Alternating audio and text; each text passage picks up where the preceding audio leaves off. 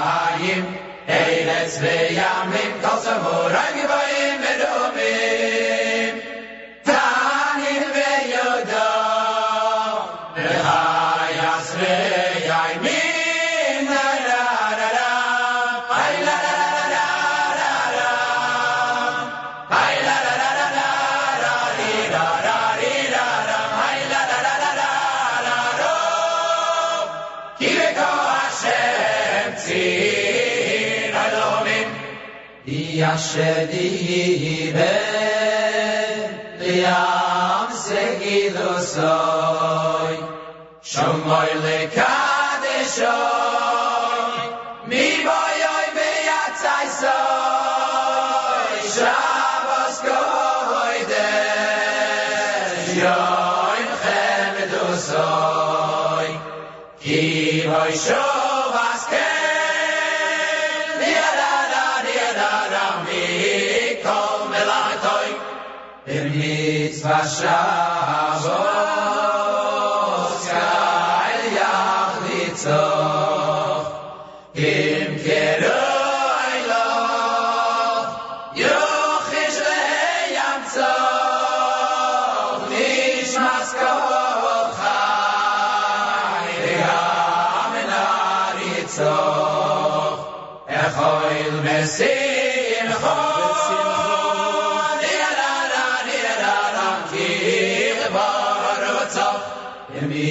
מלאכם מגיד יש רבו.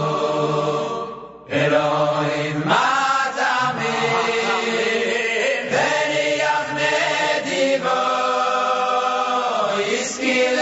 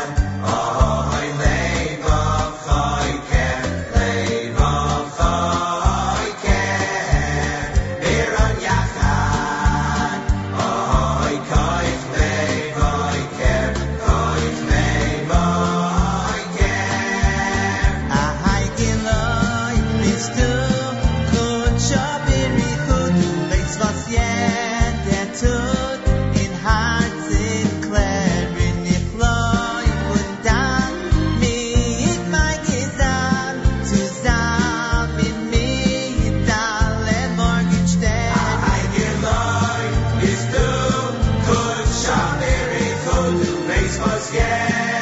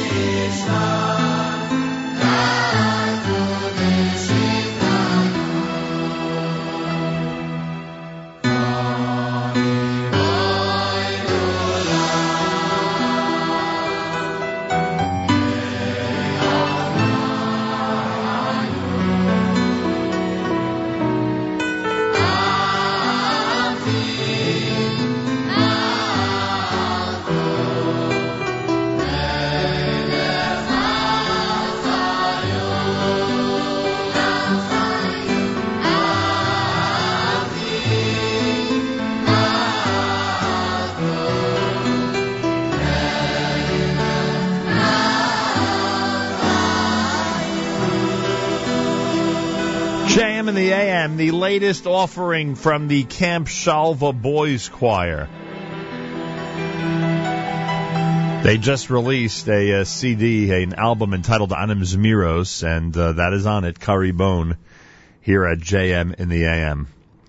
Remember those uh, Camp Shalva Boys Choir albums from years and years ago? Well, now there's a brand new one. Uh, before that, Achenu with Galaypt off of the Achenu Volume Number 3 CD. Amichai Spiegler had Kilak Achtov. You heard Zusha with Yoel's Nigun. Menucha V'Simcha done by the Friedman family. That was produced by Avremo, Avram Fried. Uh, Ari Goldwag had Menucha before that. He might be here next week. We're trying to make room and see if we could fit Ari Goldwag in on Monday. He'll be in the area and uh, he's got the brand new English album out. We'll see what we could do. And Yehuda Solomon had Vishamru off of the Shabbos Acapella, and of course Regesh Moda Ani opening things up. And we say good morning. It's Friday on this December 5th, day 13 in the month of Kislev, the year 5775, Tufshinayin Dalid. Hey, Tufshinayin Hey. Tufshinayin Hey. What are we? We're already two and a half months into the year? Tishrei, Cheshvan, Kislev. Wow. We're already two and a half months into the new year. You'd think I know what that year is. It's Erev Shabbos Parshas Vayishlach with candlelighting time at 4.08 on this Erev Shabbos. Yeah, we're calling it for 4.08 just to make sure everybody's on time where they need to be. 4.08 candlelighting time on this Erev Shabbos in Yerushalayim. According to our calculation, candlelighting is just before 4 o'clock. Wow. So if you, uh, if you want to call the Holy Land, you got to do so in the next couple of hours if you want to get to somebody before Shabbos begins. Don't forget, we started saying the same Tal Umatar last night. We started saying the same Tal Umatar last night. Keep that in mind. 33 degrees, feels like 25 with 69% humidity, winds in northeast at 10 miles per hour. Afternoon showers with a high temperature of 47. Rain tonight with a low of 44, and then rain tomorrow for Shabbos with a high of 51 degrees. We're at 79 in Yerushalayim, 33 with a wind chill of 25 here in uh, Jersey City as we say good morning on a uh, Friday morning at JM in the AM. This morning on my way to the Holland Tunnel, there was a there was standstill traffic, and I'm thinking, oh my God, is it possible that all those protesters who were out blocking the Holland Tunnel at 10 o'clock last night are still there? Is that possible? Then I realized as uh, eventually all the lanes were going into one lane that there was emergency construction going on on Broadway and uh, Delancey Street or Broadway. And what did they call it at that point? I forgot already. So, um, yeah, I'll tell you. And last night, in fact, last night almost got caught in a, uh, major demonstration on the east side of Manhattan. The demonstrations are going on in many cities throughout the United States, many areas of New York City and um, you never know, especially as you're driving uh, at night. Maybe this is a good tip for tomorrow night for people. Uh, unless you're joining the protests, you never know how many uh, minutes or hours you might have to wait if you get stuck, as thousands and thousands of people are trying to uh, get by and make their voices heard, hopefully in a peaceful fashion, in uh, New York City. JM in the AM Friday at 10 minutes before 7 o'clock. Malcolm Hoenlein at 740 will review the events of this week, and there are many to talk about. Israeli elections are coming up in March, as we know. And that I'm sure will be part of the discussion. And a whole lot more. It's at 740 this morning. Weekly update returns. We weren't here last week. Meir Fertig was sitting in on Thanksgiving weekend, and I thank him. Uh, so we'll do that coming up. Don't forget amazing programming all through the weekend on our stream at jmintheam.org. Thanks to our friends at Kedem, we have an amazing Erev Shabbos music mix that goes on from 10 o'clock until candlelighting time all day long. I highly recommend it. On um, Saturday night, Saturday Night Segal returns to its regular time after our amazing uh, visit to the Kitchen Click in Brooklyn last Saturday night. Saturday Night Segal starts at 10 with Avrami. And Sunday morning, Matis, who always has the latest news in English, and always has a great guests and a wonderful program. JM Sunday, Sunday at 7 a.m. Eastern Time on our stream at jmintheam.org. Don't forget that Court Report debuts each week. The fresh edition of Court Report, hockey, basketball, Yeshiva League debuts with Elliot Weiselberg every Sunday night in its original form at 7 p.m. Eastern Time on our stream at jmintheam.org. So a lot to keep in mind even after we're off the air at 9 o'clock this morning uh, after JM in the AM. More coming up. Keep it at 91.1 FM, 90.1 FM in the Catskills. Rockland County at 91.9 on the FM dial and around the world on the web, jmintheam.org.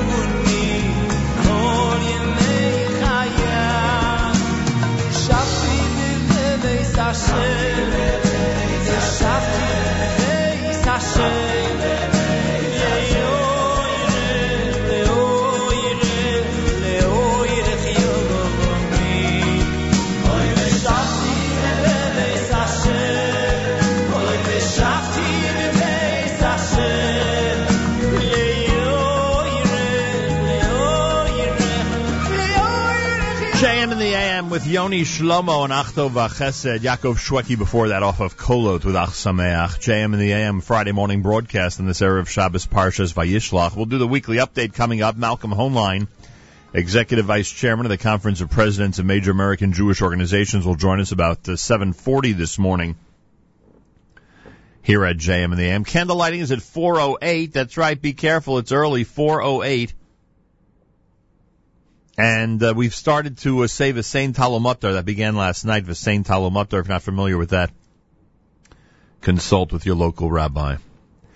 From the uh, Sonia and Robert Gold studios in Jersey City, New Jersey, this is America's one and only Jewish Moments in the Morning Radio program, heard on listeners sponsored WFMU East Orange, WMFU Mount Hope, Rockland County at 91.9 on the FM dial, around the world on the web, jmintheam.org.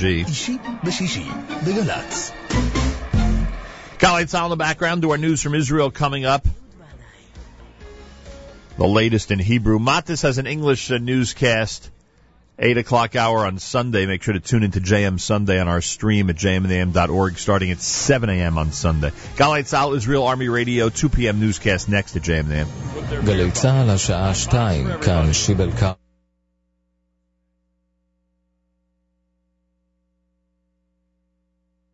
של הבאה, תיק המשפטים.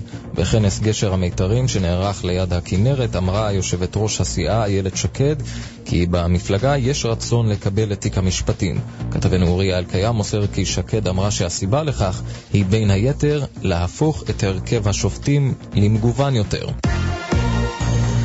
השר לשעבר משה כחלון קורא להקים בישראל הנהגה שאינה מגזרית. יש לנו במדינת ישראל היום פוליטיקה של מגזרים. כל סקטור דואג לאנשים שלו. זה דואג לעולים, זה דואג למתנחלים, זה דואג לאלה, זה דואג... זה מכוון מלמעלה כי זה משרת פוליטית. צריכה לבוא הנהגה שלא אה, תדאג לפוליטיקות של מגזרים, תדאג לכולם.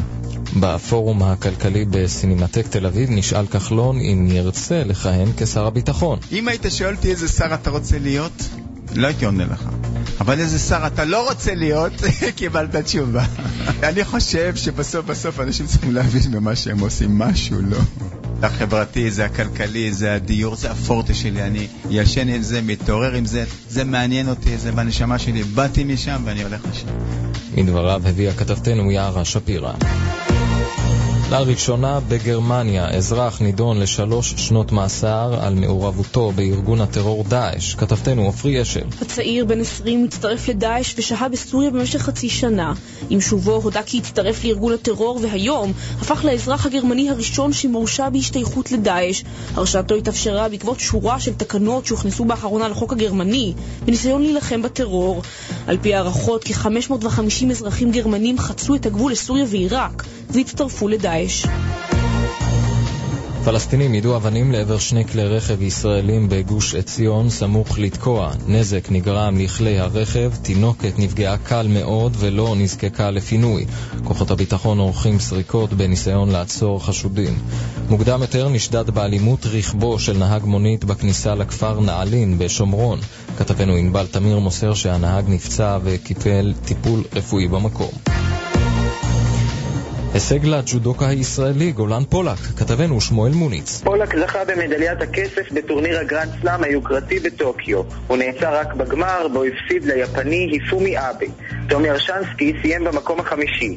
מאמן נבחרת ישראל בג'ודו אורן סמג'ה אמר, זהו הישג גדול לספורט הישראלי, בעיניי הטורניר הוא באותה רמת הקושי של אליפות העולם, אנחנו נבחרת חזקה. בעולם מציינים שנה למותו של נלסון מנדלה, לוחם האפרטהייד ואבי אומת דרום אפריקה.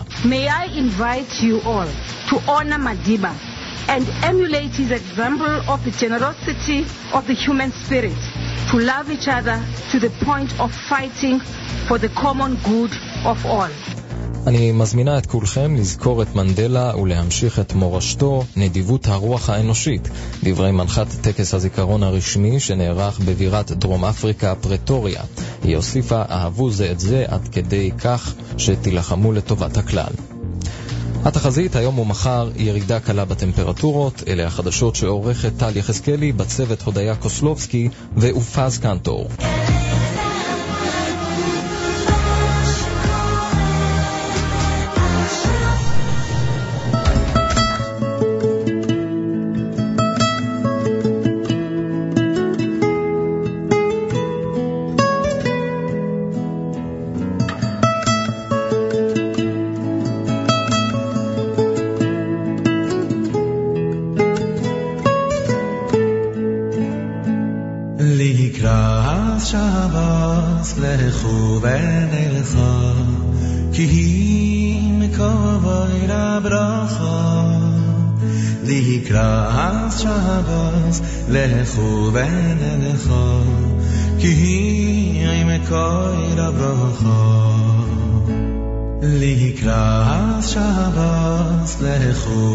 ليلك كهيمك ويلعب رخاب ليك راس شعباس لخوب ليلك كهيمك ويلعب رخاب میدایش می‌کرد.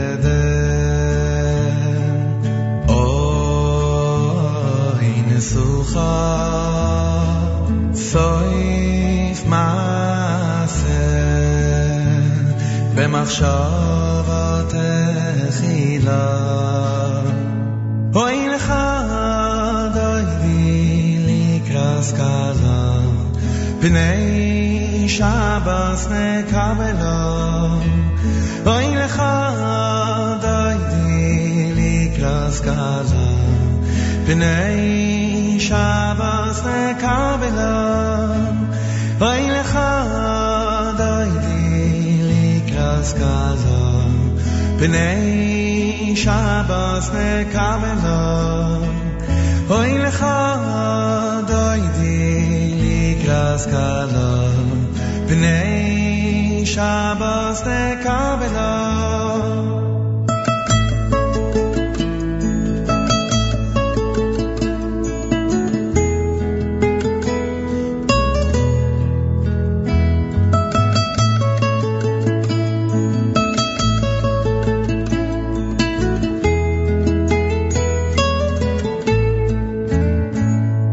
לקראת שבס לכו ונלכה כי היא מקרבי לברכה לקראת שבס לכו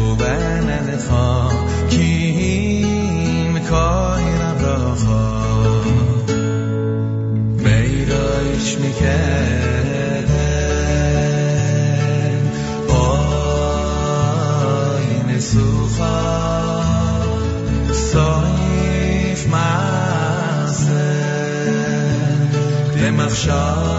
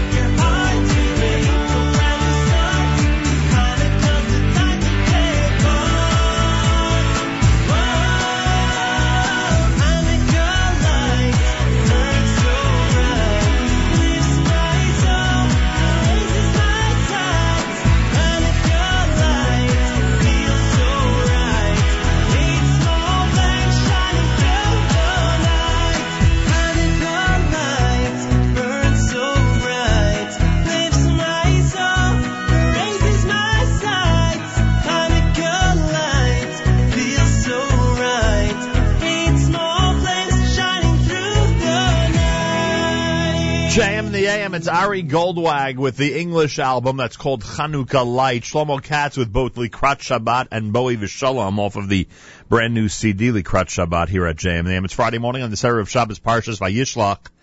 Candle lighting at 4.08. I know it's pretty early. Leave plenty of extra time. American Friends of Beit El have their dinner coming up on Sunday at the Marriott Marquis. Mazal Tov to Rabbi Alan Schwartz, Barry and Suri Weiss, and Akiva and Chanita Tights. They're all being recognized as um, awardees, guests of honor, at the Beit El dinner on Sunday night. Uh, happening at the Marriott Marquis. Information at 718-482-4134, 718-482-4134. Reminder to all the business people out there that the Winning Edge 2014 must have advanced reservations. People don't realize that, that you can't show up on Wednesday if you want to be part of this conference. You have to make sure to uh, pre-register for it. This coming Wednesday, uh, people like our very own Rabbi Goldwasser, our very own Miriam L. Wallach, Adam Lieberman, Jacob Engel, Yitzhak Saflis, Iris Lodowitz, Mark Bodner, Jack Friedler, Saul Friedman, Richard Beeler, Susie Schwartz, Fanny Zigdon will all be participating and presenting at the Winning Edge 2014 Executive Business Conference, which will um, which is being uh, uh, hosted by Bottom Line Marketing Group in New Jersey, in Fort Lee, New Jersey. Go to winningedge2014.com if you'd like to participate in a, an executive business conference that will feature innovative sales techniques, effective marketing, smart hiring methods, executable business strategies, long-term vision and goal setting, etc., etc., or call 718-412-3508, 718-412-3508. Our very own Charlie Harary is going to be at the uh, JEC Alumni Network event. This is happening Saturday night, tomorrow night at the Bruriah High School starting at 8 p.m. on North Avenue in Elizabeth. It's the third annual gathering in memory of Bruriah's longtime principal, Mrs. Chaya Newman.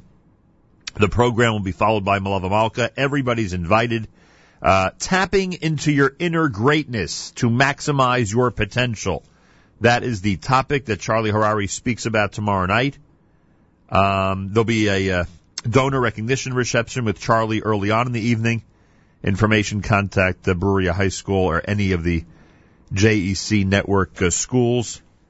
And um, they have that great event going on tomorrow night. The Torah Vadas Flatbush Shabbos with their Rosh Yeshiva happens this coming Shabbos, and the annual Malava Malka is tomorrow night at the Agudas Yisrael Bais Binyamin in Brooklyn, starting at 8 p.m. Information about the event and the entire Torah Vadas Flatbush Shabbos at 718-941-8000, 718-941-8000. Big shout out to our friends at Ma'ayanot Yeshiva High School who have designated the 25th of December for their annual day of study in the liberal arts and sciences. It starts at 9.30 in the morning, goes till 12.30 at Ma'ayanot on Palisade Avenue in Teaneck.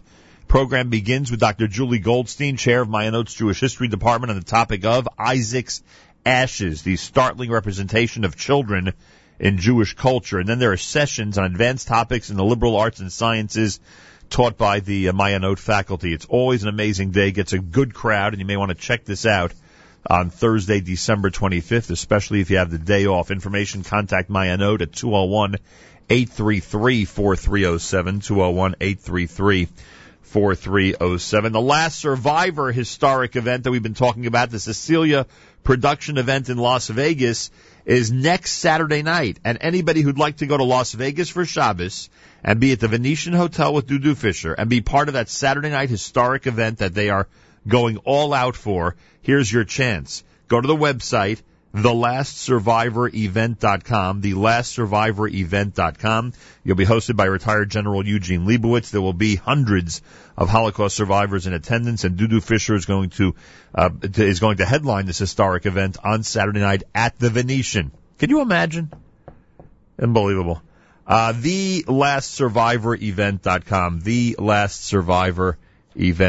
Congregation Talmud Torah of Flatbush continues their amazing lecture series Tomorrow night, Rabbi Tzvi Romm, the wonderful rabbi of the Bialystoker Synagogue in the Lower East Side and administrator of the Manhattan Besdin, he'll speak about from the casebook of the Besdin, unusual stories and issues in contemporary conversion. It's tomorrow night. It starts at 8 p.m., I believe. And, um, yes, 8 o'clock.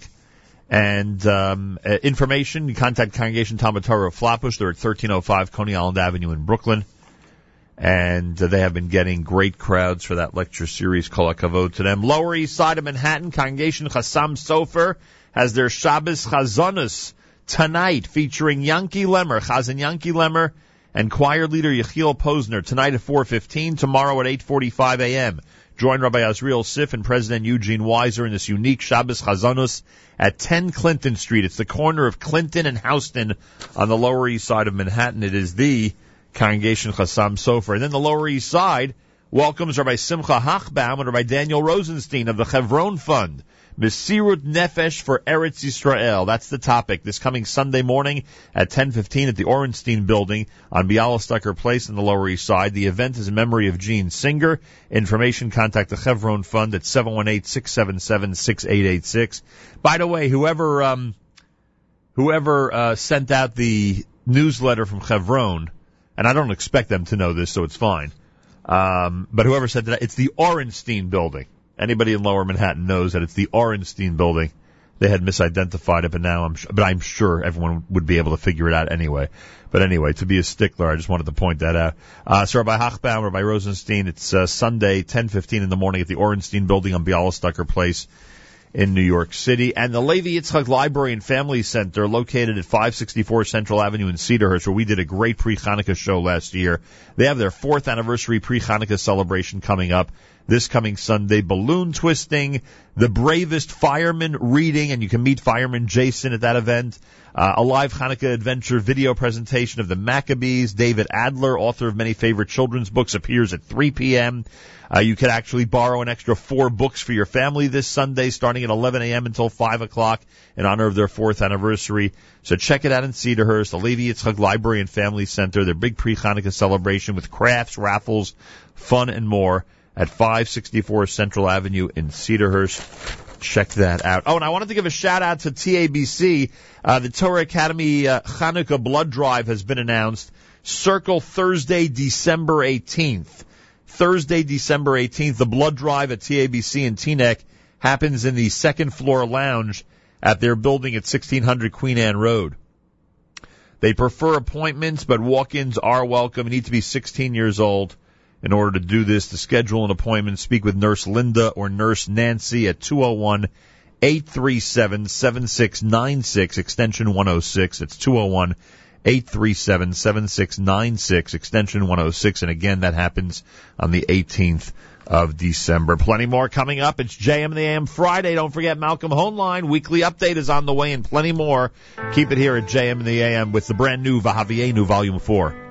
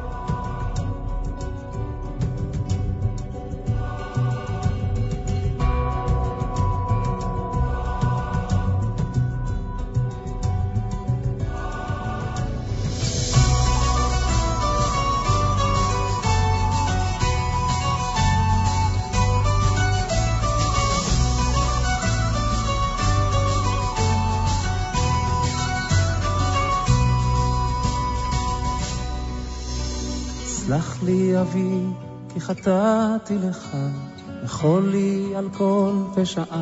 על כל פשעי. גם בימים ששכחתי אותך, היית תמיד בחיי. בכל הדרכים שהלכתי בעצם, היית לי נר לרגליי. הייתי עיוור, לא ראיתי מעבר למה שהביטו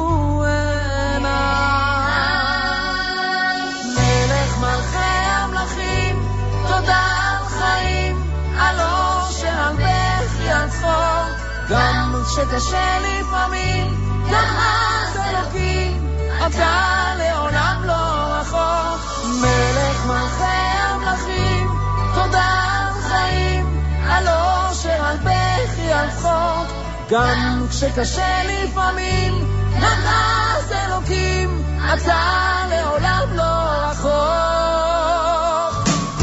רמתי אלך ודרכי חשוכה, בטחתי בך אלוקיי. על חצי שני, על בכור וילדה, תודה גם על עושר בלי די. תודה על חגים, על שבת ששומרת, שלא ייגמר לעולם. כל יום שעובר בדרכי לגן עדן, שיוויתי אותך מול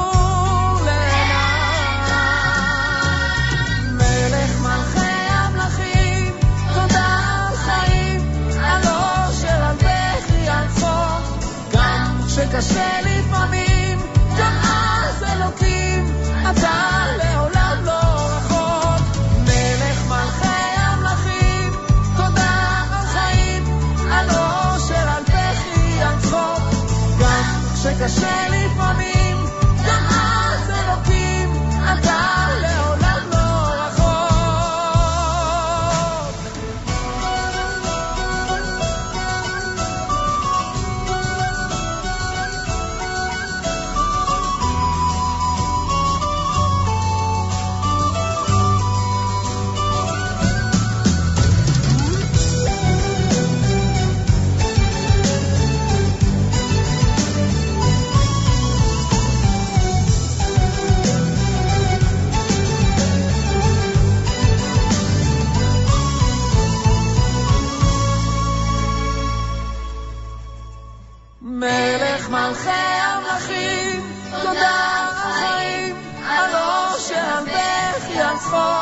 גם כשקשה לפעמים, גם אז אלוקים, אתה לעולם לא רחוק. מלך מלכי המלכים, תודה על חיים, על אושר, על בכי, על.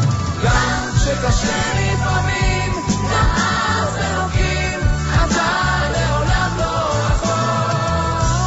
JM in the AM, Melech Malchem Lachim, done by Ohad and the Kinderlach, live from a uh, chuppah presentation. Benny Friedman and Company before that with Just One Shabbos. Uh, that cover was done during the Shabbos project a few parshiot ago, you may recall. Seems like a million years ago. And uh, you heard the uh, Kamu uh, selection done by uh, Vahavienu volume number four here at JM in the AM. 20 minutes before 8 o'clock, weekly update any minute now as Malcolm Hoenlein will join us and we'll discuss the events of the week. Make sure to stay tuned in and we will get to uh, all the different things that have happened this week. A very important week. Well, every week seems to be important, of course. Uh, Rabbi Yudin today, 15, 9 a.m. Naomi Nachman, an encore presentation of one of her uh, Table for Two programs. And uh, coming up at 10 a.m. because of our wonderful friends at Kedem, we have an incredible Erev Shabbos music mix that goes from 10 a.m. all the way until candle lighting. Make sure you have the NSN app, Nachum Segal Network, NSN app. It is the easiest, best, most efficient way to tune into everything that we do all day long, all night long. The NSN app. Special, uh, a special uh, mention of Michael Fragin in last night's spin class program. If you're into politics, you gotta go to the archives. You can do it on our app. Uh, and on the web, obviously, and you got to listen to last night's show. Just a great job. Israeli politics, Rockland County politics, New Jersey, New York politics. If you're an observer of those scenes like I am, it was just so enjoyable. Thank you, Michael Fragin. More coming up, including Malcolm Hoenlein next. Keep it at JM in the AM.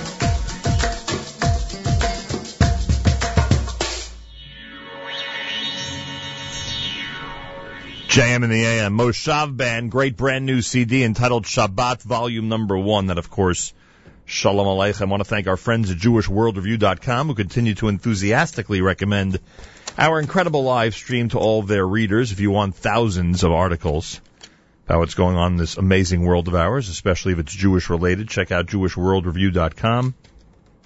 Print out tens, if not hundreds, of articles before Shabbos. Well, it's a short Shabbos. I don't know if you need hundreds, but a lot of people do print that a lot from there. I can tell you that much.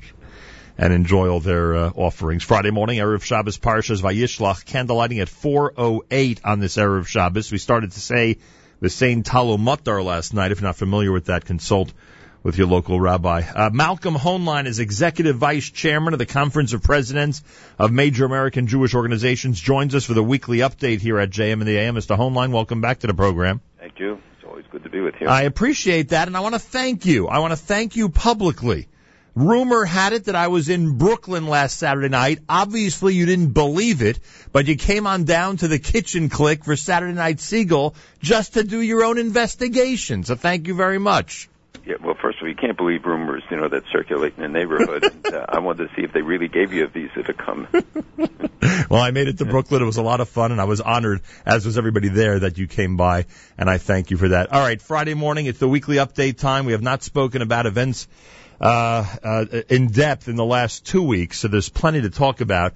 We now have March the 17th designated as the day for the new election. Uh, one of the things we spoke about this week is that it's not 100%, or at least on Wednesday, it was not 100% official yet. I- Is it in fact 100% official now, or there's still a couple of, you know, steps that need to be taken to make, uh, to make March the 17th a 100% election day in Israel?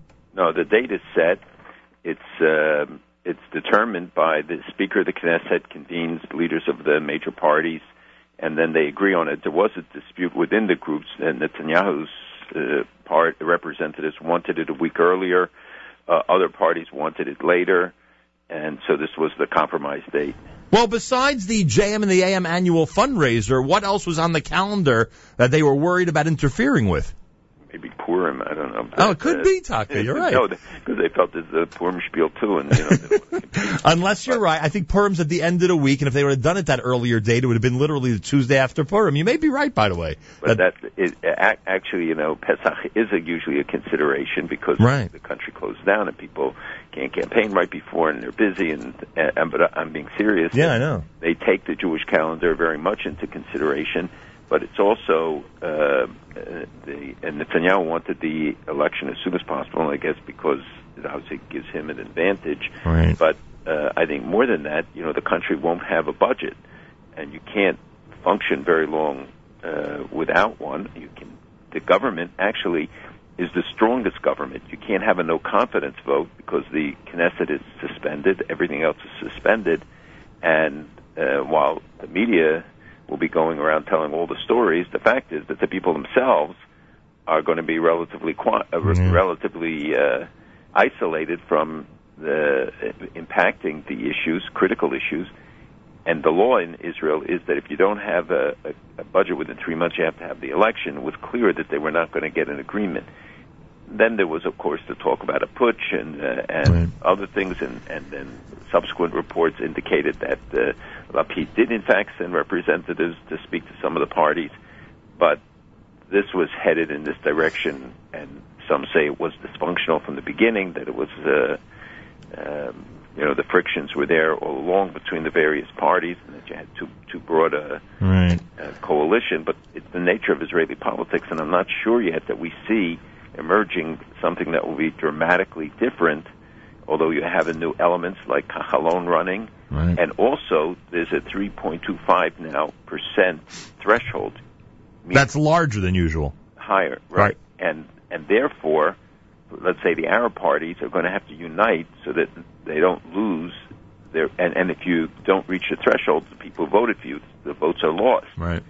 Uh, They get redistributed, so to speak. right. So and that also eliminates people running, you know, two party, two delegate parties and things Right. are going to be much more reluctant. Th- this might be just you know party politics. I don't I don't mean party as in political party. I mean parties because that's the way they vote in Israel. So that may be the simple answer. But how do you reconcile the following two things? Today's Jerusalem Post poll: sixty percent do not favor Netanyahu and do not want him as prime minister. On the other end, if you take a poll of you know likelihood of who will be the next prime minister, it would be Bibi Netanyahu. Is that simply because Likud will still garner you know such a large percentage of the votes?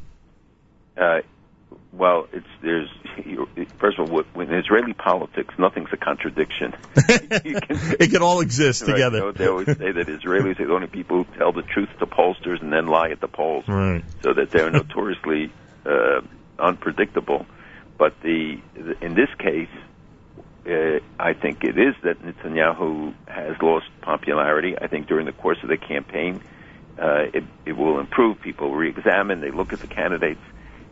The the um, so while 60% or whatever the number is, 69, 60% I think they said Right. uh, would not support it. Yeah. Uh, but the fact is, when they look at who else, they don't find another alternative, so that they may vote for him regardless or vote for the Likud list. Again, that's why I think Kahlon's coming in could be Right. uh, make a big difference. You know, a couple of weeks ago, you already indicated that it looked like we were heading to new elections, and I, I think you were sort of 50-50, but, you know, as an insider that you are, you probably were, you know, felt it was more likely. Is there any benefit to it? We know all the negatives, and, and you have said on this program so many times, you know, how, how you know, what, what the bad part is that Israel goes to new elections. Is there any positive at all that new elections are called now and that there'll be three and a half months of campaigning? Uh, it, it's very expensive. It's very. um it takes a heavy toll on the internal uh, enmity within this society, amity within the society. The you know it pits uh, even within families who, who people who who have different uh, party affiliations. Uh, but I do think that the current situation was deteriorating and was making it difficult to get things done. Right. Second, uh, That's why Caroline Glick says that it's worth the investment of whatever money it costs for the election. So I don't think that the money is the issue. Right. It actually came out that Stanley Fischer, when he was governor of the bank, bought dollars, and with the uh, in- increase in the price of the dollar, 10 percent, you know, to the shekel, they actually made about seven billion dollars in in in their reserves. So he, they have money to spend. Boy. Uh, Does Wa- does Warren Buffett admire him? I mean, like, this guy's like unbelievable. he, he did a great job, and he's now, as you know, the, the deputy head here in the United States. Right. So, uh, you know, the government right now is, is, as I said, the most powerful government that Israel can have, and they can do things, even though they are reluctant because it looks like they're doing it without, you know, they are doing it without parliamentary approval. Uh, and maybe this, you know, the system needs to be shaken up. It probably needs to be reformed. I think that the coalition system hampers them. It is the ultimate democracy by giving people, you know, the multiple choices. Right. But uh, the, the the coalition deals, the constant bickering, certainly is not helpful. The, is Yesh Atid now without an Atid? Is is this the end of the party, or is it you know going to uh, sort of go to the waste bin of history with I don't know two or three or four seats this time around? What do you think of Yair Lapid and his future? Uh, he, he will run. He probably in the polls. I think he's getting between six. Some polls say eight, nine seats. I don't think that's correct. I don't. I think that people are very disappointed in him. They they had great expectations. Young, coming in there, a breath of fresh air. And in fact, uh, and and Netanyahu gave him the Ministry of Finance, which is one of the three top posts. Uh, the feeling is that he really didn't didn't have the experience or the knowledge on, on the part of some, and others who feel that he was hampered by the coalition. Uh, we'll have to see, but uh, I, I wouldn't write him off from Israeli politics. I don't think he'll be the factor. Bennett obviously increases significantly, Right. uh, and Kahlon may take from him, may take from Likud. We'll have to see. Uh, I think Likud is going to have to run to the right. Uh, the the uh, Meretz looks like it gains a couple seats because it picks up the left vote, and I think Livni Oh, meaning Ye- Yesh Atid's fall off from the left side, you mean? from the left and also Labor Right. be, um, uh, if uh, uh, Livni goes with uh, Labor, as I think she she will, they pick up. Uh, some polls even have him at 20 or make him the biggest party. But that has been people should not be diverted by that because you see uh, Bennett some polls and others. It's too fluid to make any kind of judgment like Mm. that. I- popular? And I guess he's the Bennett slash Lapid of this election, right? If those two were the wild cards or the you know the the, the interesting ones to watch, he would be the interesting one to watch. This time, does he have enough to to get any significant number of mandates? Well, first of all, it depends who he's able to attract. Does he pick up uh, a Mofaz? Does Gideon Sa'ar come back? The former Minister of Education, Minister of uh, Deputy Prime Minister, and was Minister of Interior. And all indications are that he wants back in, right? and not all, but I I had uh, I met with him when he was here in New York, and I had the occasion to discuss, you know, his plans. He, he did not intend to come back now to politics, but the situation, and if there's a vacuum uh, perceived, then I think it's a good chance he will he will come back. He is very popular. He didn't intend to come back in until he heard there was an election. No. He knew that they, they all anticipated that an election would take place. But you know, the average Israeli government lasts two and a half years. So this is shorter, right? Shorter. This is one of the shortest governments. Uh, it's a little, just about two years. Right. Um, but everybody anticipated there would be an election 2015 at some point. Do you fear that three and a half months of campaigning, I don't know, it, it has the potential to escalate, God forbid, security concerns in Israel? We know what's going on. We heard about Ma'ale Adumim this week, Yudan Shomron. We, we, I mean, we, we spoke about the massacre in Har Nof at, at length the last time we spoke. We know the situation and what is happening in, in too many areas and too many isolated incidents. Um, do you fear that this atmosphere in Israel can make that even more heated, or it's really irrelevant? It doesn't matter what the political situation is in Israel. The intelligence and the security is what it is. No, I do think it's relevant in the sense that uh, you know candidates tend to make statements, um, give their projections or, project their views and policies. Uh, some of which will deal with security situation, some will deal with the um, the tensions that you you mentioned and the rise in in incidents, which uh, you know has taken at least psychologically a heavy toll and physically a significant one. Uh, but it, the more uh, the more I think is on people's attitude, and people's concerns. That may benefit the parties on the right. Uh, people can't go around living in fear, and the fact is that it's very isolated, and those who are planning trips should not be deterred. This is not something that that uh, people are subjected to generally. These are isolated incidents. They do not appear to be part of an organized effort. There's no indication that an intifada is about to break out uh, or will break out. So, uh, Frank, frankly, if it would, you'd think it would have already at this point, right? Yes, and it, it you know there is there has been uh, terrorism. You see that it's down. You don't see the same number of attacks on the the like railroad or on the streets. They do continue, and there are new laws and new policies that have been implemented to to cut back on these uh, activities. They have policemen coming in from outside areas uh, to Jerusalem, so uh, it's a, it's calmed down. But uh, yes, I do think an election tends to uh, get candidates to uh, utilize rhetoric that they might otherwise not use. Yeah, simple as that. Um, Malcolm Hoenlein with us, weekly update Friday morning. It's JM in the AM.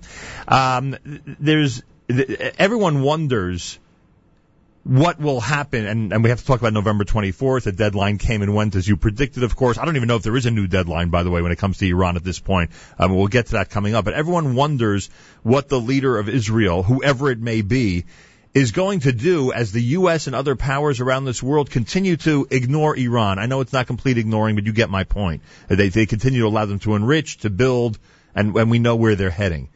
Uh, is that going to be a major factor that they still want Bibi, you know, with the potential, with his, you know, commitment to go get Iran if necessary? Uh, Is that going to be a major factor in this election? Iran will be a, significant concern, but I think the election will be primarily domestic. It will be on social issues, the economy, uh, which has turned down, and, and people, even though the numbers are still very strong, but people don't feel that. They feel that prices have been inflated and that uh, for food basics, um, income not matching it. So I think it, the domestic issues, like here, will be the dominant issues. But that doesn't demean or diminish the concern about Iran. We've had a, a lot of stories in the last week uh, that should be of concern, and especially Khamenei uh, telling the armed forces to, to build up their um, capacities. And this is, he said, don't worry about the negotiations and diplomacy. They have a lot of new innovations that they are introducing. They're making statements every day, some of it true, some of it not. But more importantly is his declaration about annihilating Israel and, and, and other statements coming from top leaders in Iran that we will deal with the Crusaders in Rome, meaning the Christians, the Jews in in, in uh, Jerusalem, and the, and even Mecca and Medina, which they want to liberate from the Sunnis. And that's why I say that there is a possibility that the Knesset will be led by somebody who is not as strong on this issue as Bibi Netanyahu, who we always think, I think everyone always thinks in the back of their mind, that if it comes down to it, he would make sure Israel takes care of whatever needs to be taken care of themselves. Uh, we have to come to the realization that the next leader of Israel, if it's not him, could have a completely different attitude. It may not be as quick to act against Iran. First of all, Iran is a consensus issue in Israel. It's overwhelming. No matter who the leader is. no matter who. And uh, as you know, different leaders obviously take different different approaches to it, but nobody in, in Israel, no leader in Israel, or national leader in Israel, dismisses um, the uh, what has happened. They look at at uh, now the announcement this week about the Sudan that they've signed this new defense and security pact with Sudan.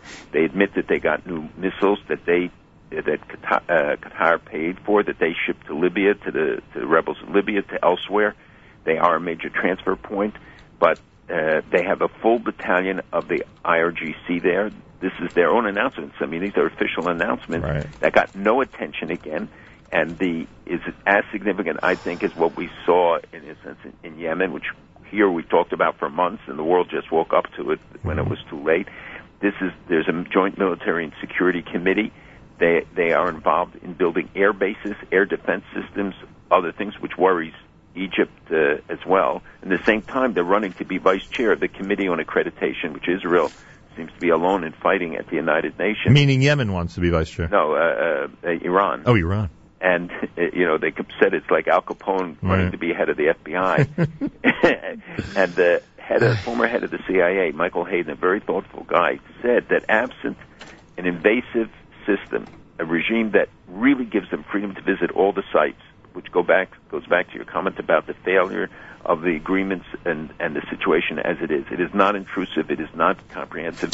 They say that they allowed him, but in fact, we know that that Iran has not allowed the IEA to visit a lot of the sites, especially weaponization and others. That the past military development, they call it the PMD, which has become common use and nobody knows what it stands for. Uh, uh, it tells us that they they have, and unless you know that, you can't tell where they're at or what to look for in the future. We don't know about the hidden sites.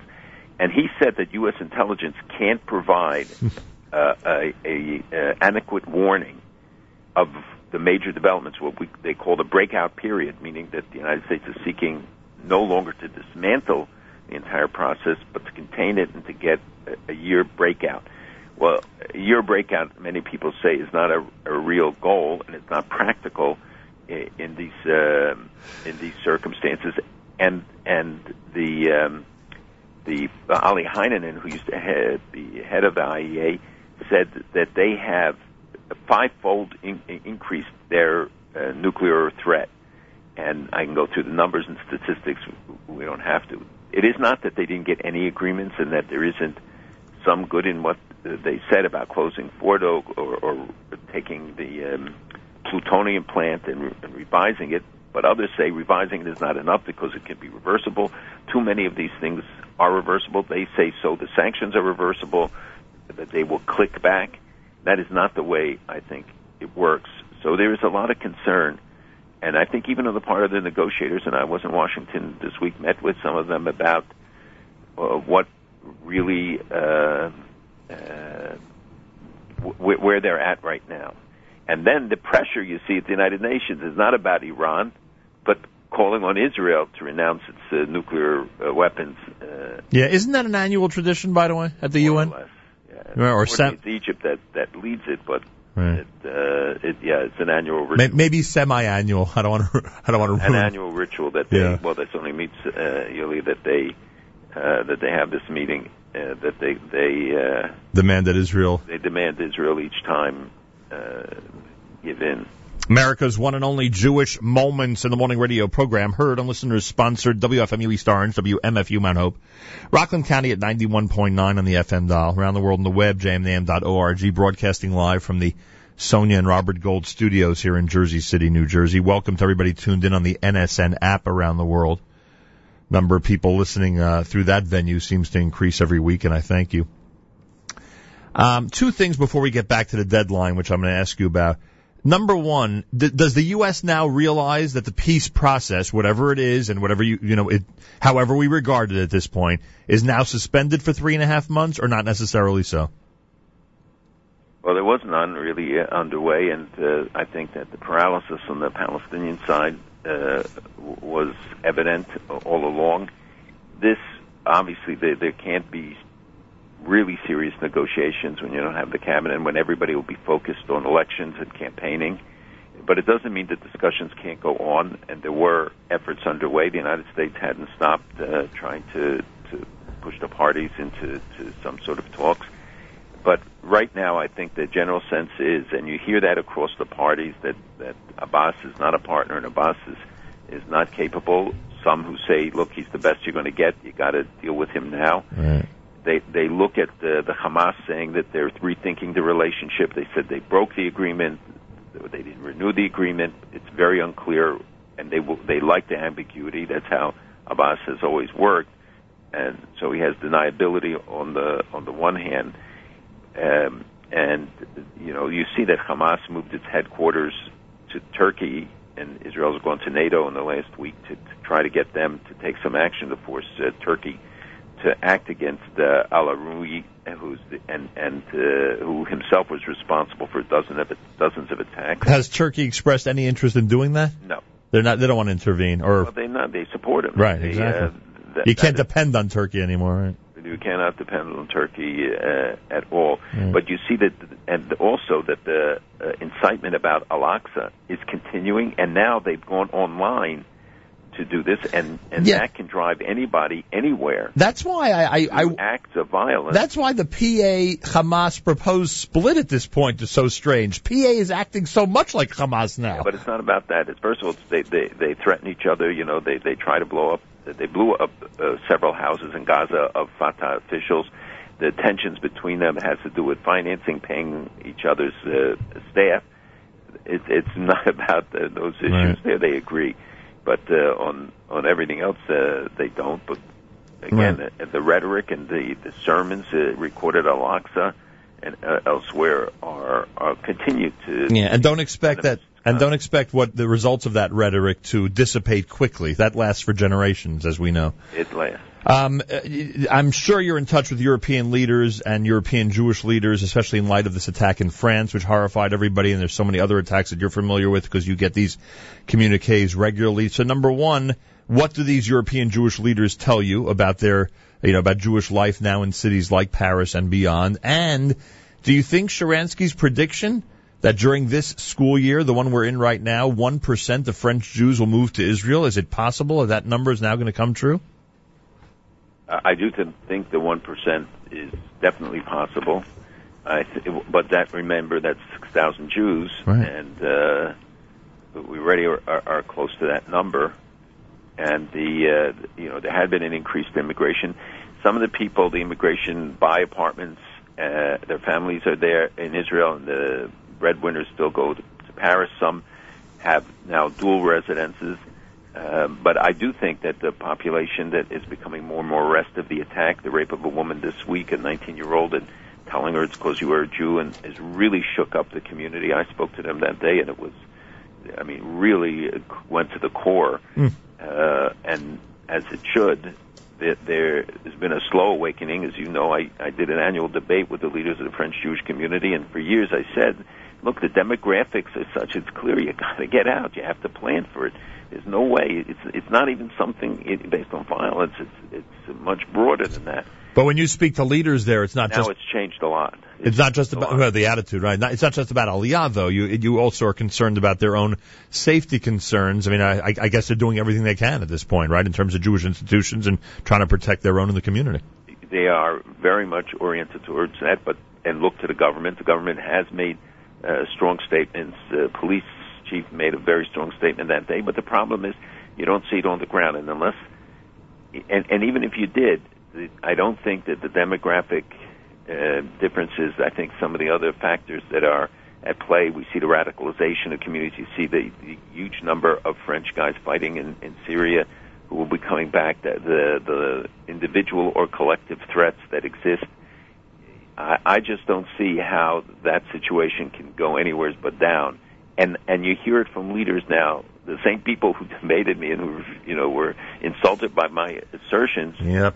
and it's not but but but it's worse in other countries belgium scandinavia the, the number of assaults but and here as well Unbelievable. Yeah, here as well is right. We should remind everybody about that.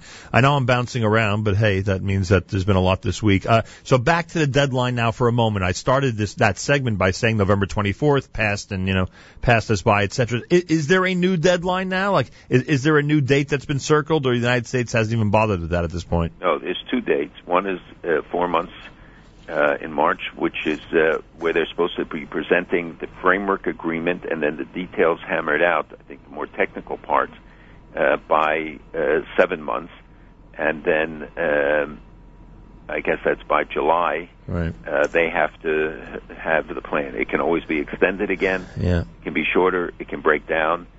The the fact is that the agreements reached till now do not seem to provide the kind of safeguards, and there are a lot of questions. There are there is progress. They show that the sanctions relief has yielded for Iran the cash that, it, uh, it was expected. You got 4.6 billion instead of 7 billion. That can be disputed, but but the, they also did get some uh, some concessions, but far from anything that really denies Iran the capacity and the capability to develop it. And you know, 69% of Americans in a poll show that they oppose leaving Iran with a nuclear capability. Hmm. And the Congress is overwhelmingly supportive, and they want new sanctions. And the new Congress will for sure do it. Even this Congress could do something on it. And Menendez, you know, has been a key leader in this. Uh, Yeah, we we keep praising him. The the man who doesn't get the recognition he deserves. And then the, and the, exactly, and then the uh, others, the, Schumer has come out. Others have come out lately, uh, uh, recognizing the need and uh, and expressing concern with the uh, arrangement. Uh, certainly, Lindsey Graham, uh, Mark Kirk. Uh, but uh, I, remember, with the new Congress, you're going to have a much larger Republican majority, and the Right. key is it's not to get a majority; it's to get 67 to override a veto or to avoid a veto uh, by the president of of uh, the new sanctions. And the new sanctions would be prospective, meaning they won't go into effect now. They're just a message to Iran that if there's no deal or a bad deal, then they will come into effect. By the way, uh, you know, you can imagine how many people in this audience are from New Jersey. Uh, a good opportunity to remind everybody to call Senator Menendez and be in touch with him to give proper thanks because, you know, especially like I say, this audience, I mean, uh, it, it, for some reason he's, it, it seems like he does all this under the radar and does not get the recognition that some people in Congress, you know, like to enjoy. Well, he's not a guy who seeks headlines. Right, exactly. He's been a leader on this consistently along uh, together. It's it's Menendez Kirk, Uh, Senator Kirk from uh, Chicago also deserves it, but but many people should be recognized, and and people should be asking their um, representatives. There's only a week left of the session. That means they'll be all be home. Senators and congressmen meet with them, ask, invite them to synagogues and communities, ask them what they've done on this, ask them to to tell you their positions, how much they're, what are they prepared to do when a new Congress comes in, and uh, on this and on, of course, the U.S.-Israel relationship. There is good news there that Israel, the strategic partnership was enshrined. Uh, It was voted in September unanimously by the Senate, but was voted unanimously by the House uh, this week. That it involves supporting Israel as a Jewish state.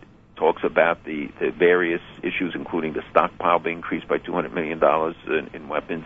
That it affects a wide variety of areas where U.S. and Israel are in constant uh, cooperation. And we heard there were rumors, it's not saying these are facts, but of threats of sanctions against Israel, Mhm. which uh, supposedly leaders in the administration didn't deny when asked by reporters uh, that uh, there was a plan being developed uh, over the building in uh, in Jerusalem. I would suggest they look at the vote in the Congress before they they uh, allow rumors like this to get around, and let alone a reality of trying to impose sanctions. It's not where the American people are. It's not where our elected officials are. It would be the worst decision possible, and uh, I hope that uh, I, I hope that it's all rumors and, and there's no truth to it. But usually in Washington, you know, where there's smoke, there's some fire. Uh, Where there's some Interesting. fire. Yeah, understood. By the way, uh, you mentioned the unanimous vote in Congress. In Israel, the only unanimous vote is when they want to dissolve the, go- the government. that's that's the only thing. Well, every- that, that's not even unanimous. I know it wasn't even unanimous. That's the only thing everybody could agree on in Israel. Speaking of which, I didn't ask you. I'm sure a lot of our listeners are curious. Um, where does this put the religious parties in Israel? And I'm not asking this to be funny or tongue in cheek. I'm asking this seriously. Will they end up with more and better financial footing from the government of Israel if, in fact, you know, the results of the March election are the way they that we think they're going to go? It's much too early to determine. You see the splits within Shas. You see splits within some of the others. Uh, uh, some of them already announced that they won't join a government. Uh, so it, it's much too early to determine how this how this will play out. But you know, negotiations offer opportunities, Right. and to to join a coalition, especially if it would be so fractured as the numbers appear to be now, uh, they could be in a position to try and negotiate a better deal. Uh, the nationality bill. What's the status in Israel? It, it, it never went to. A, frozen now. so, and which means that. And, and so what? It was the prime minister who introduced it. It was the prime minister who introduced. Important, not important. Give me your assessment of how you view it. Uh, well, it's seen here by some people as as detrimental. It's seen by others as positive. Uh, others see it as just a, an affirmation of what is already in the in the Declaration of Independence, Right. declaring Israel as a Jewish state. Um, so uh, I think now getting a cooling off period to, to think about the ramifications probably a good idea, uh, and we'll see. But but the law itself will come back in the new Knesset. But what happens is that you have to start from where you left off Mm. and it had uh, a, reading, but it had didn't have final readings, and it wasn't. It's not clear that they had a, a, a overwhelming majority for it. So we'll see. And um, it, I saw the Jerusalem Post had a, an assassination attempt against the prime minister. D- does that happen more often than we know of, or was this an exception, or what? Uh, well, there were uh, uh, plots against Lieberman and others, Yeah, even the prime minister, they write. and even the prime minister. And this is, you know, unfortunately, that's why he has a lot of security, and why they, thank God, Israeli intelligence is what it is. They prevent many, many attacks. I just saw in Great Britain announced that, that they prevented 40 terrorist attacks since the subway, you know, the bombings in, that took place in 2005. Right. Uh, they're, and most of the countries are devoting more and more resources as the United States, and NYPD is exemplary in that regard, uh, to intelligence work and to, to trying to anticipate and prevent not having to clean up after terrorist attacks.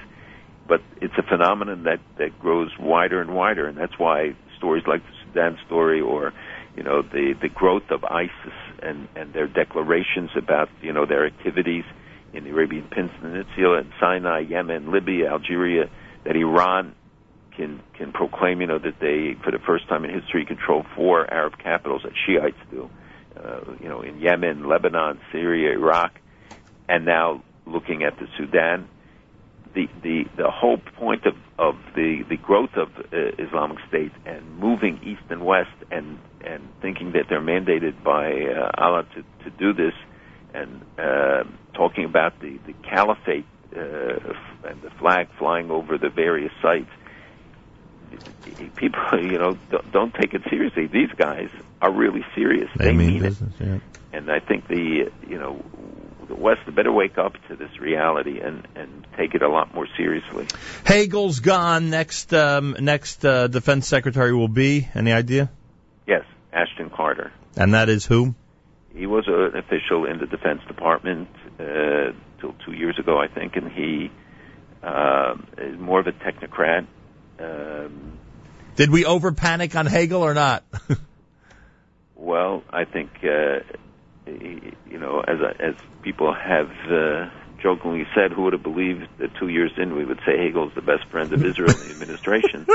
he, he turned out to be really good, and you saw the words of the defense minister praising Hagel. Yep. And the defense and military, you know, cooperation is really exemplary and continues to be, and we have to acknowledge it. A lot of Jewish time and effort was spent on him not being uh, accepted as a nominee. Well, no, but in the end, we agreed, and uh, I met with him, and um, uh, he turned out, and he, and he sought more independence, and he's the third um, Secretary of Defense that the United States has had. And if you look at the books the other ones wrote or what they had to say, uh, and now he seems to be echoing it, saying that it was by mutual agreement, but uh, felt that there was either too much interference, not enough consultation, whatever. Uh, it's a shakeup, and and others leaving. It's it's not unusual two years before the end of administration, after the midterm elections, that people start to look to their next job or try to, you know, get lobbying positions while the government's still in place. Uh, and also, there seems to be some internal, you know, maneuvering and uh, dissatisfaction that always uh, leads to people leaving too. There's something going on, that's for sure. Uh, finally, what do you think of the uh, the the actual event and the symbolism of the prime minister's son entering the Israeli army? Shows that everybody serves, that nobody's exempt, that the uh, And the timing after one of the roughest summers in recent history for the Israeli army. That's right. So it's not easy. I, I, I feel bad for him because it you know must not be easy being a prime minister's son in any event. But uh, especially you know when you go into the army and there everybody is treated equally. He's not getting special treatment.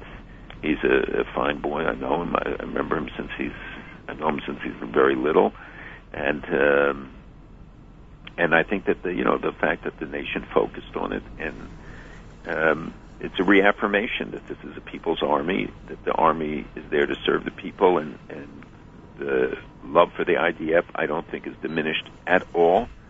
Uh, and I think people see the importance when you look around Israel today and you see the dangers.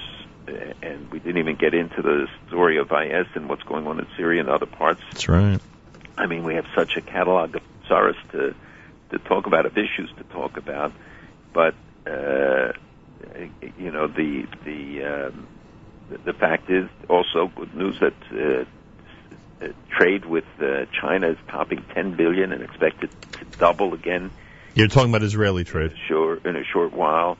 There are many good stories. They don't get uh, the attention. Israel's involvement with Ebola, Israel's involvement in, in many other areas, uh, doesn't get the attention. And we're seeing an increase in the BDS movement. And, and I just, for one moment, because people I know are skeptical about it, they don't see it. They don't, the effort on American campuses is growing every day. This, this uh, movement for the um, for uh, Palestinian independence, uh, the, the, the SPJ, I think it's called, uh, is really dangerous, and in many cases involves physical violence.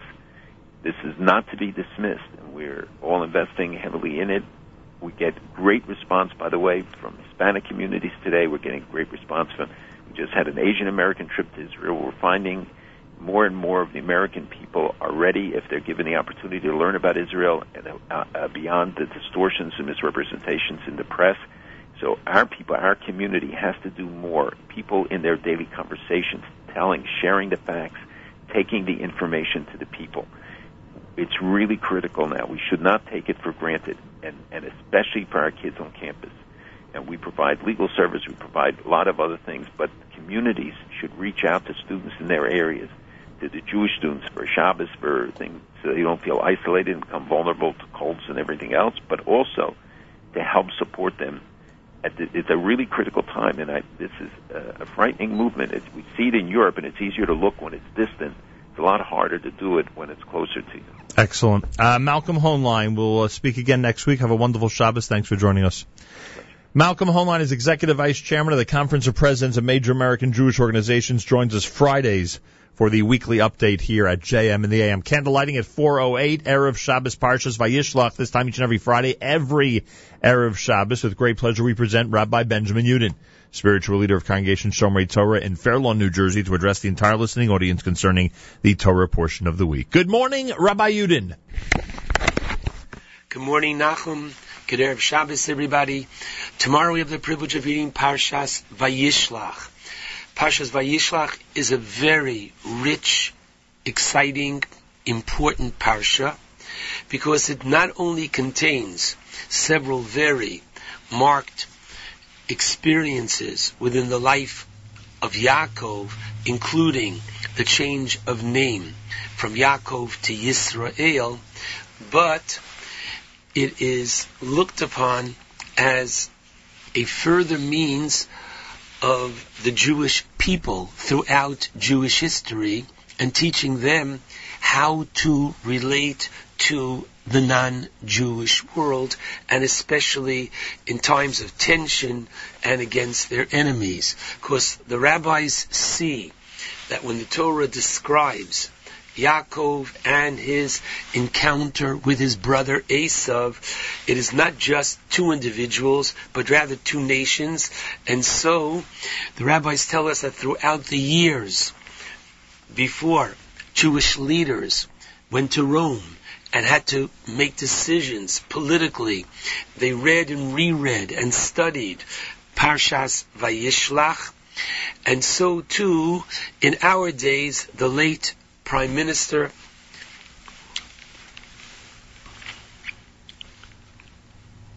Menachem Begin, Zichrono Livracha, when he met President Anwar Sadat of Egypt, he went through and studied Parshas Vayishlach for guidance and divine inspiration.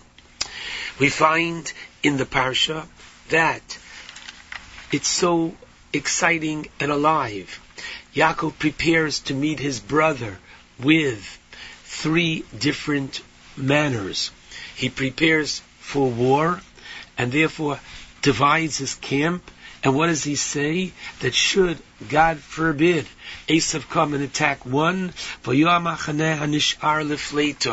and so it is that throughout Jewish history, as we saw, the Jews were spread out, and so, if unfortunately Jews were being killed in Europe, Jews of America were saved.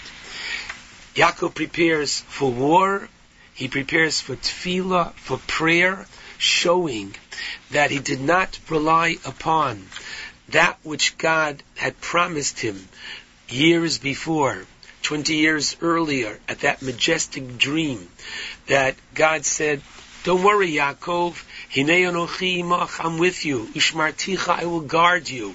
But rather, Yaakov and the Jew always feels, perhaps I've already exhausted all my credit, and therefore I have to constantly pray to restore that relationship and improve myself. And finally, the Doron. Finally, the present and the contribution that the Jew has to make to society.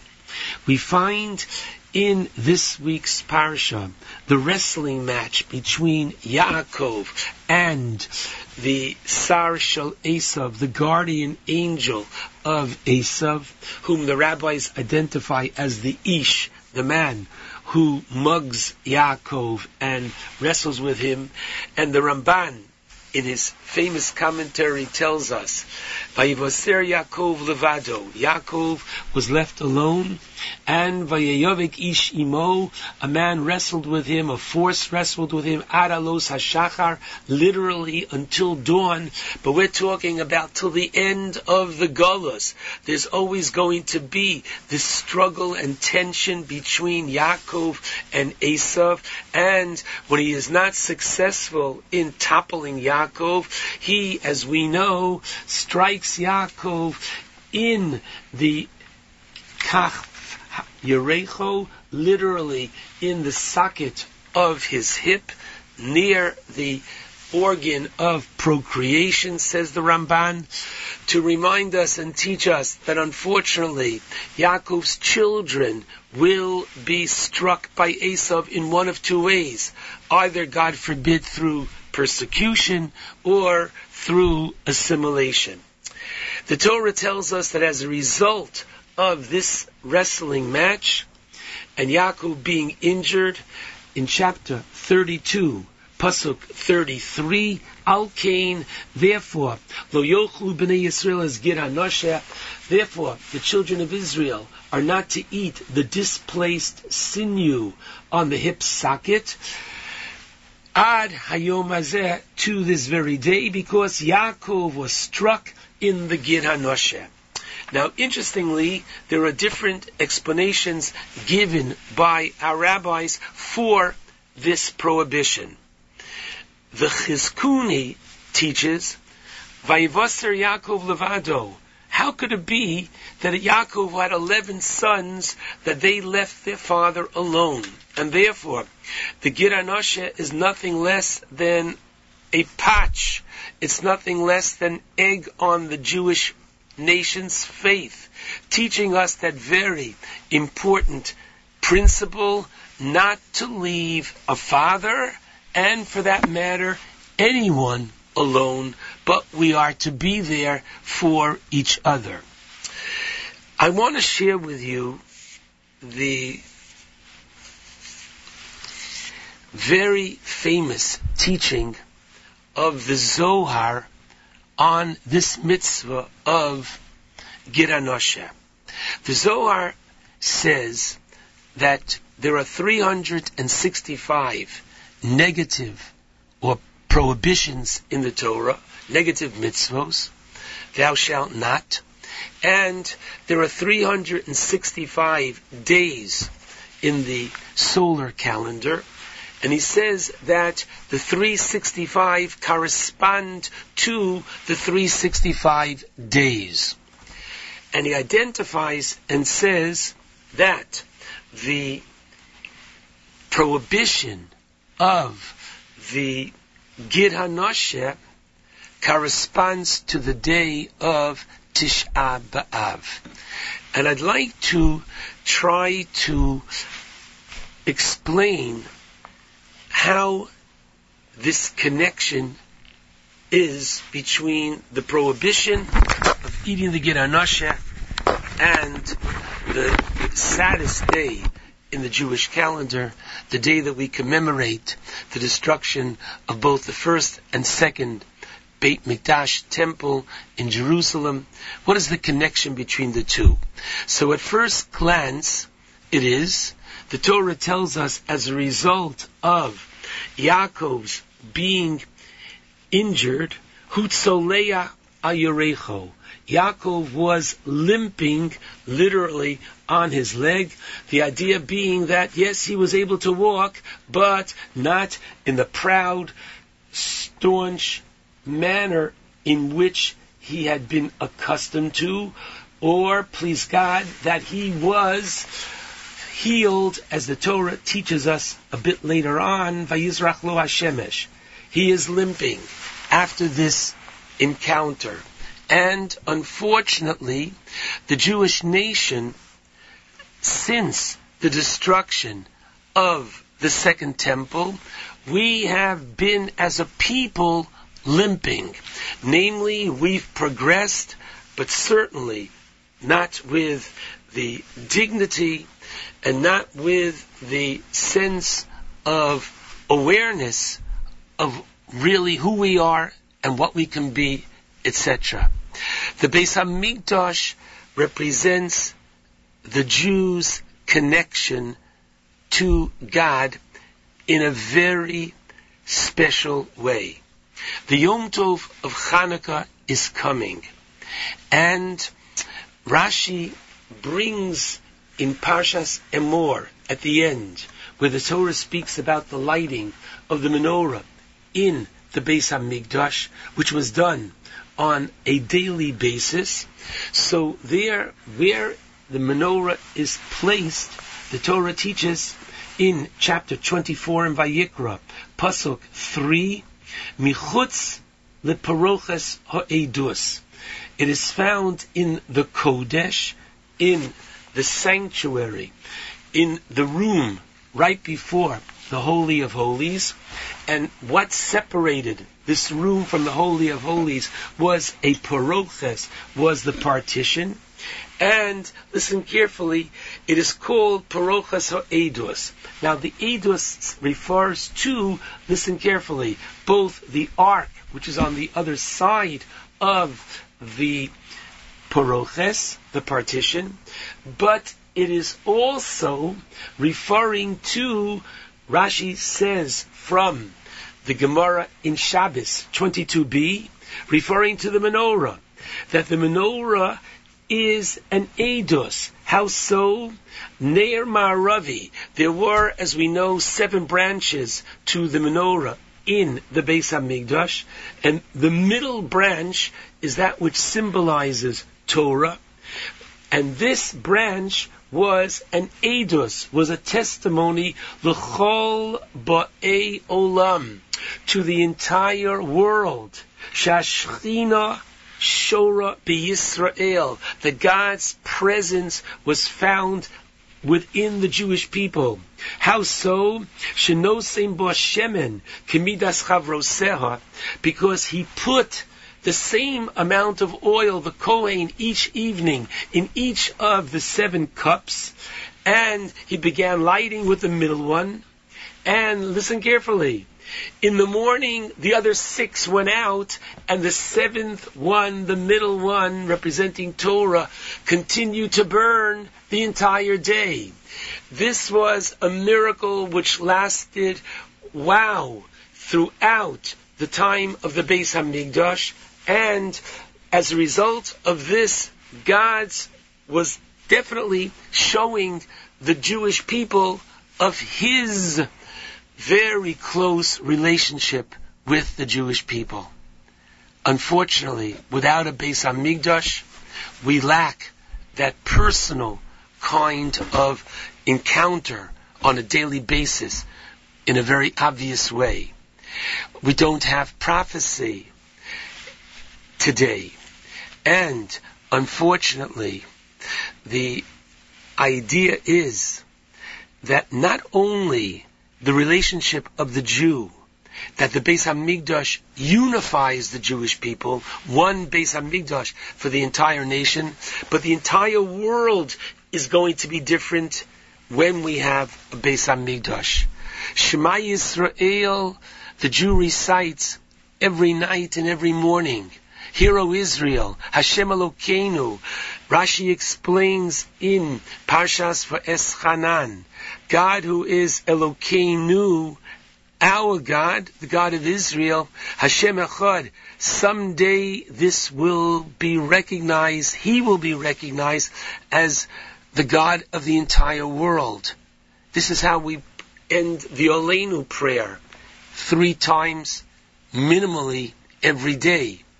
V'ne'emar, Hashem lemelech al kol haaretz. God will be literally the king over the entire world. So this is one aspect that as Yaakov limped, we are limping. But I'd like to suggest something else, and that is as follows. Inherent in this meat of the animal, the Torah says, don't eat the Gid HaNosheh. Now, the chinuch, who usually follows the Rambam, here he beautifully follows the Ramban, and what does he say in terms of what is the purpose of not eating the Gid HaNosheh? And I quote, at the root of this precept lies the purpose that Jewry should have a hint that even though they will endure great tribulations in the exiles at the hands of the nations and descendants of Esav, they should remain assured that they will not perish. Their progeny and their name will endure forever, and a Redeemer will come and deliver them from the oppressor's hand. In other words, that we are told that with all the struggles that we will have, there will be a complete redemption for the Jewish people.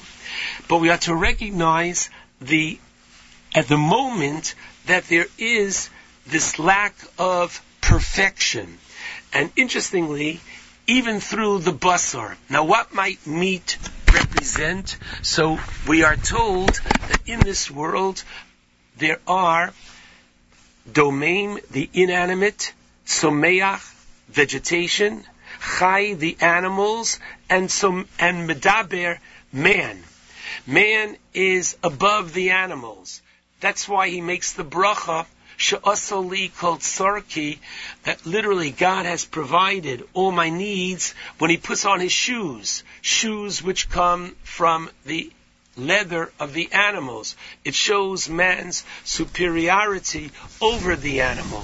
But what we're saying is that we should recognize that there is within the animal the symbol of the Gid HaNosheh, which means that the symbol of the incompleteness of this world that man has to do by removing the symbol of Esav and the symbol of the struggle within this world coming out from the meat, and therefore to remind us that while he will always try to topple us, the world at the moment is not shalem, but we have complete prophecy through the Gid HaNosheh that ultimately it is going to be good.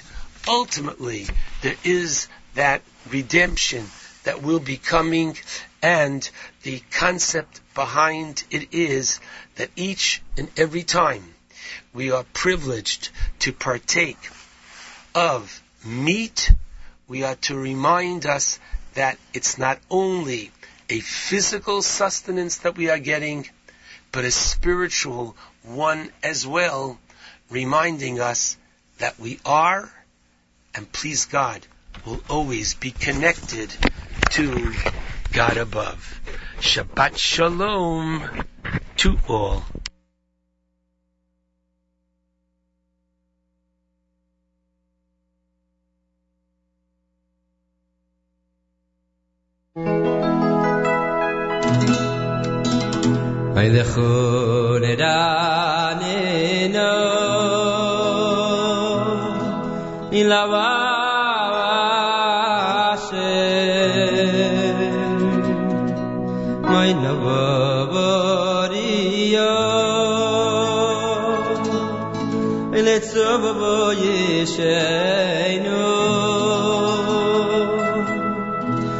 Nekad ma fana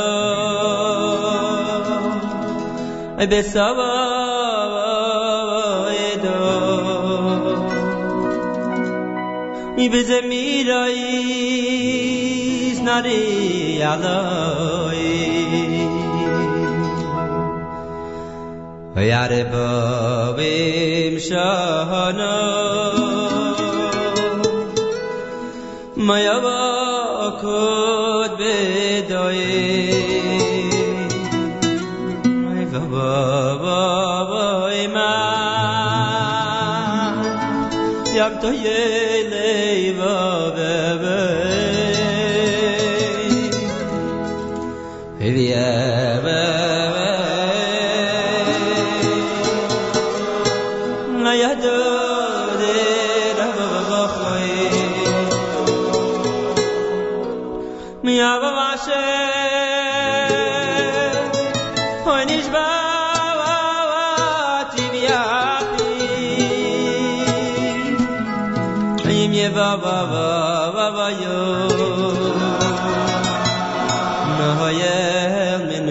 Bei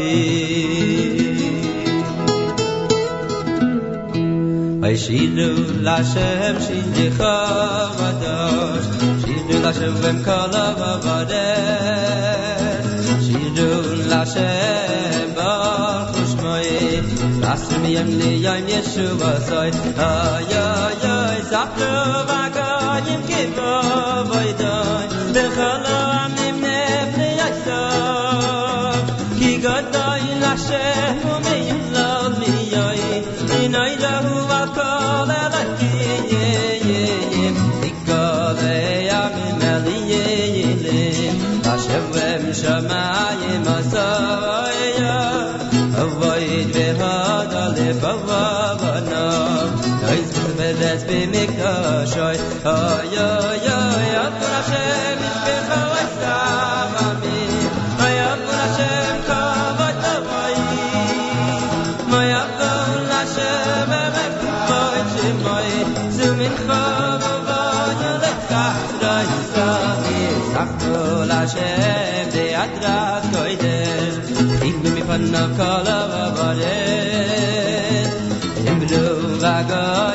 shve mala a dikay de vel bati mai ay la la la la la la la la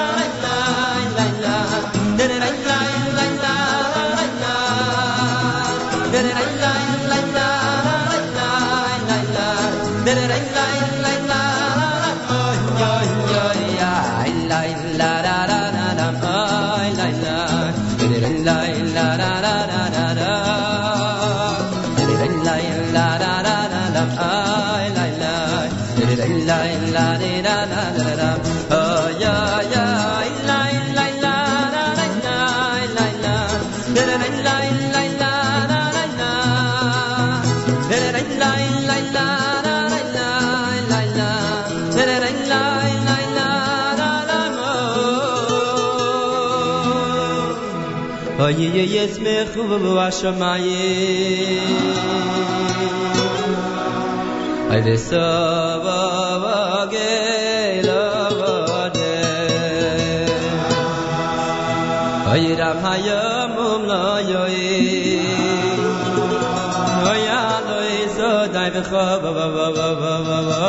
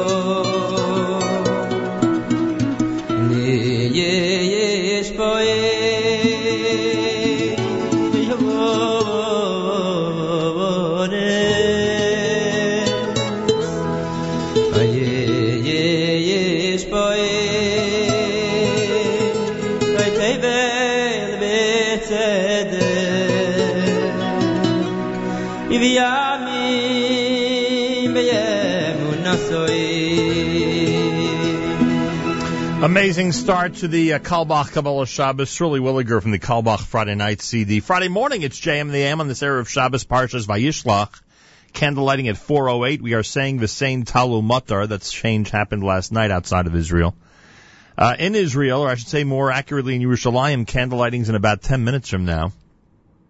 Our candlelighting at 4.08. Looks like rain in this area over the weekend. A couple of announcements to make regarding events that are going on. Uh, the uh, fourth anniversary pre-Hanukkah celebration at the Levi Yitzchak Library and Family Center on Central Avenue in Cedarhurst happens this coming Sunday at 11 a.m. They'll have balloon twisting with juggler Keith.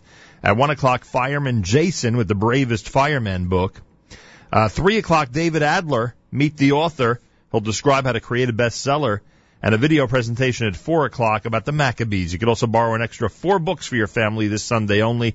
The event goes from 11 a.m. until 5 p.m. at the Levi Yitzchak Library and Family Center out in Cedarhurst, 564 Central Avenue, 516-374-BOOK, 516-374-BOOK. Active weekend on the Lower East Side of Manhattan.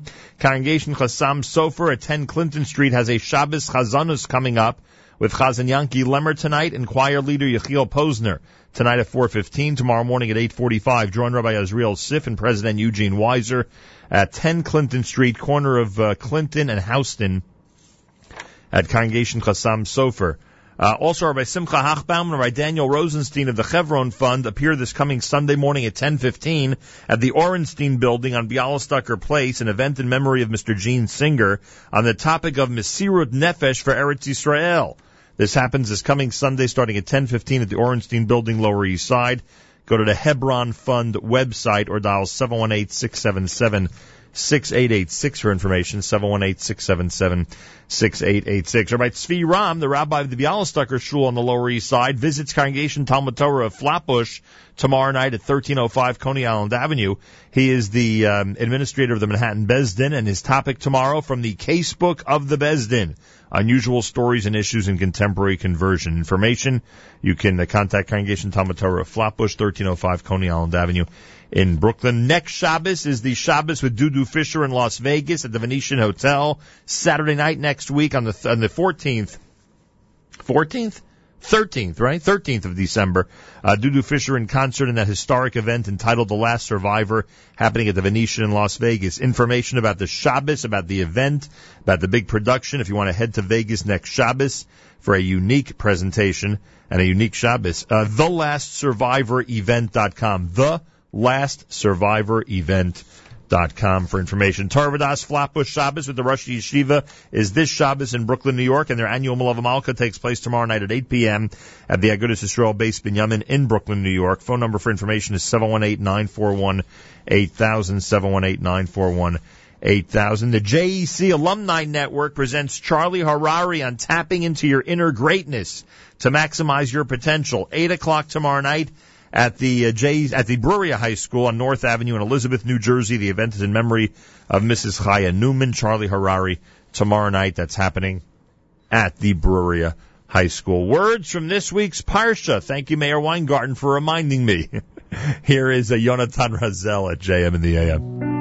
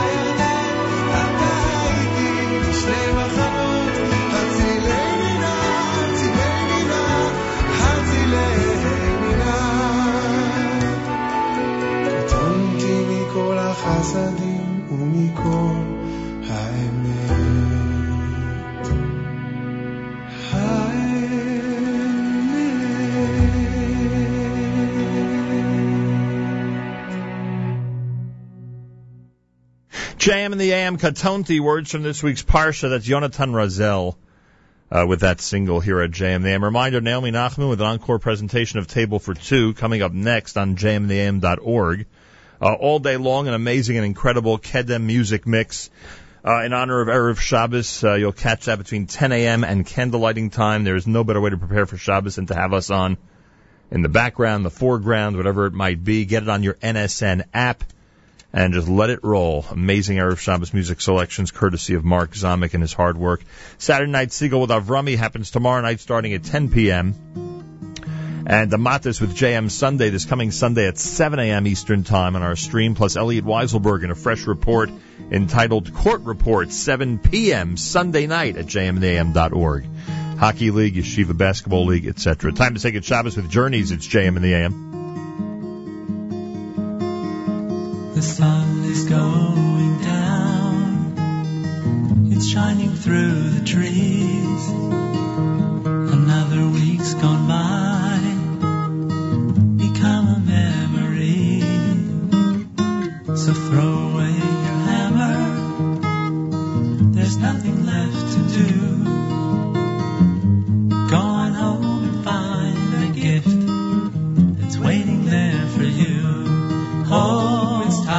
say good Shabbos. Cause all your work is done. I'm Gonna spend the day together with the Holy One. Say special blessing on a cup that's filled with wine. Man and his creator, it's a very special sign. Will be burning, they'll fill your home with light. Singing songs of Shabbos well into the night. So throw away your hammer, there's nothing left to do. Go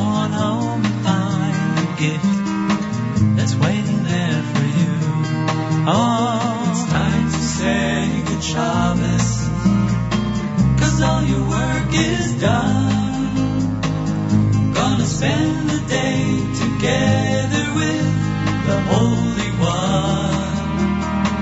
Say special blessing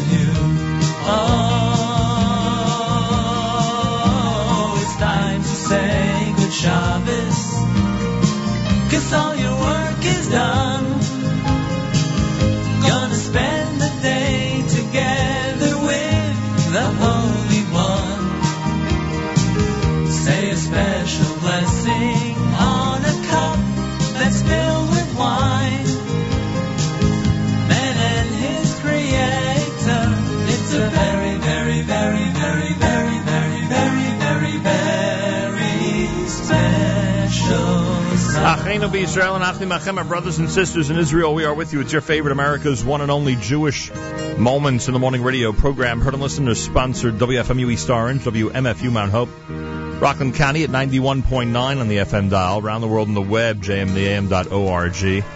Broadcasting live from the Robert and Sonia, Sonia and Robert Gold um, studios here in Jersey City, New Jersey. Thanks so much for tuning in. Thanks for an amazing week here at JM and the AM. Want to thank everybody listening in on the NSN app. want to thank those who are listening around the world, no matter what platform or avenue you're using to tune in. Thank you, thank you, and thank you. Naomi Nachman is next with Table for Two all day long on the stream. Amazing Erev Shabbos music. Make sure to be tuned in. Great weekend programming. Don't forget, Avrami has Saturday Night Segal tomorrow night, and Matis has JM Sunday on Sunday morning at 7. Court Report with Elliot Weiselberg Sunday night at 7 p.m. Eastern Time, a fresh new edition. Have a wonderful Shabbos, great weekend till Monday. Nachum Segal reminding you, remember the past, live the present, and trust the future.